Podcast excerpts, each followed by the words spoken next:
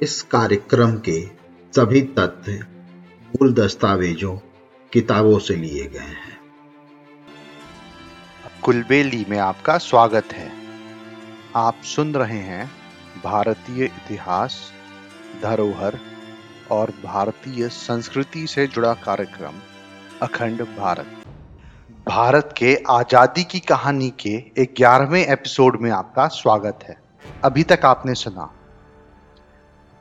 अठारह की क्रांति में दिल्ली, इलाहाबाद, कानपुर और कई बड़े शहर आज़ाद हो चुके थे, झांसी को रानी लक्ष्मीबाई के नेतृत्व में आज़ादी मिली। अब सुनिए आगे।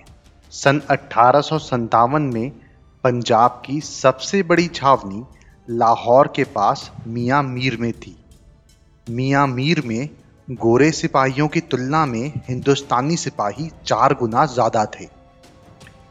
अंग्रेज़ों के खिलाफ क्रांति के प्रचारकों ने क्रांति की चिंगारियाँ, पेशावर, लाहौर, अमृतसर, जलंधर, फिल्लौर, फिरोजपुर आदि सभी स्थानों में पहुँचा दी। पंजाब के हिंदुस्तानी सिपाहियों की यह योजना थी कि सबसे पहले मियाँ मीर के सिपाही लाहौर के किले पर चढ़ाई करेंगे इसके बाद पेशावर, अमृतसर, फिल्लौर और जालंधर की पलटन एक साथ क्रांति शुरू करेंगी। मियामीर में रॉबर्ट अंग्रेज़ सेनापति था। वो बहुत चतुर और चालाक था। उसे जैसे ही मेरठ और दिल्ली की घटनाओं की जानकारी मिली, वो तुरंत सावधान हो गया। तभी उसके गुप्तचरों ने खबरें दी कि मियाँ मीर के हिंदुस्तानी सिपाही क्रांति शुरू करने वाले हैं। 13 मई अठारह को मियाँ मीर के परेड मैदान में रॉबर्ट ने 1000 हिंदुस्तानी सिपाहियों को बुलाया। उसके तुरंत बाद तोप खाने सहित गोरखा सैनिकों का दल आ गया और उसने हिंदुस्तानी सिपाहियों के दल को घेर लिया। रॉबर्ट ने हिंदुस्तानी सिपाहियों को आदेश दिया कि वो अपने हथियार डाल दे।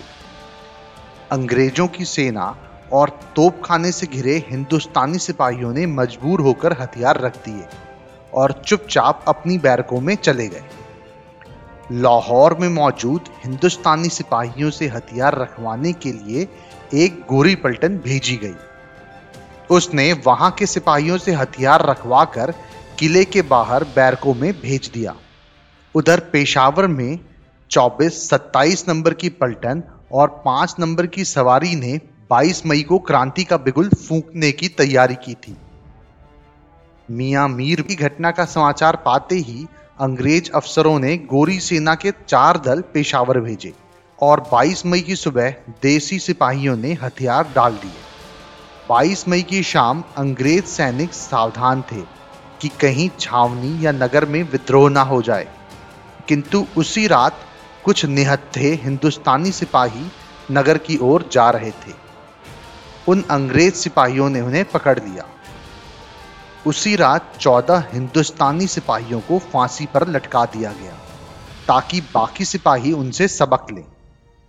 बैरकों के बाहर यह लिख दिया गया कि कोई भी हिंदुस्तानी सिपाही बाहर नहीं निकल सकता। जिसने ये बात नहीं मानी, उसे तोप के मुँह से बांधकर उड़ा दिया गया।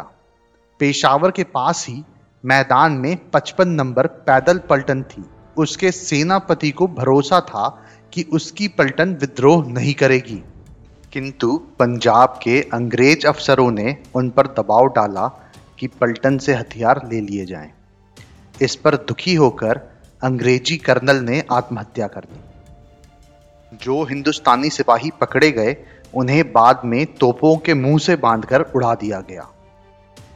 दिल दहला देने वाले इस दृश्य का वर्णन एक अंग्रेज़ इतिहासकार ने किया है। वो लिखते हैं, एक चौकोर मैदान के तीन ओर फौज खड़ी थी और चौथी ओर दस तोपें। दस हिंदुस्तानी सिपाहियों को लाकर तोपों के मुँह से बांधा गया। और फिर और फिर तोप खाने के अफसर ने अपनी तलवार चलाई। एक साथ दस तोपों की गरज सुनाई दी और इसके साथ तोप से बंधे हुए सिपाहियों के हाथ, पाँव, सर चारों ओर उड़ते हुए दिखाई दिए। ये दृश्य चार बार दोहराया गया। उधर फिरोजपुर में कंपनी सरकार के गोला बारूद के बहुत बड़े भंडार की रखवाली हिंदुस्तानी सिपाही करते थे। उन सिपाहियों के इरादे जानने के लिए अंग्रेज़ों ने उन्हें परेड ग्राउंड बुलाया। फिर उसी दिन कुछ ही घंटों बाद फिरोजपुर के भारतीय सिपाहियों ने क्रांति शुरू कर दी। अंग्रेज़ों ने स्वयं गोला बारूद भंडार जला दिया, जिससे क्रांतिकारी सिपाही उसका इस्तेमाल ना कर पाए। जलंधर, फिल्लौर और लुधियाना की देसी वाहिनी चुपचाप क्रांति की तैयारी कर रही थी। 9 जून अठारह को आधी रात के समय जालंधर की देसी पलटन ने क्रांति का ऐलान कर दिया। वहाँ मौजूद अंग्रेज़ सेना के सिपाही और अफसर घबरा गए। क्रांतिकारी सेना बड़ी शान से लुधियाना की ओर रवाना हुई। जलंधर की सेना का एक सिपाही फिल्लौर पहुँचा और उसने क्रांति की सूचना दे दी। और फिर वो आकर जलंधर की क्रांति सेना से मिल गई। अब दोनों सेनाएँ लुधियाना की ओर बढ़ी। लुधियाना के अंग्रेज़ अफसरों ने सतलज पर बना पुल तोड़ दिया। क्रांतिकारी सेना ने रात के समय उस पुल से कोई तीन किलोमीटर दूर सतलज को पार करना चाहा, लेकिन पीछे से अंग्रेज़ी सेना ने हमला कर दिया। घमासान युद्ध हुआ। अंत में क्रांतिकारी सेना की विजय हुई। मुझे उम्मीद है आपको ये कहानी पसंद आई होगी। ऐसी ही और कहानी सुनने के लिए हमारे चैनल को लाइक और सब्सक्राइब करें। इस कहानी को ज़्यादा से ज़्यादा शेयर करें। जल्द ही मिलते हैं एक और नई कहानी या किस्से के साथ। तब तक के लिए धन्यवाद।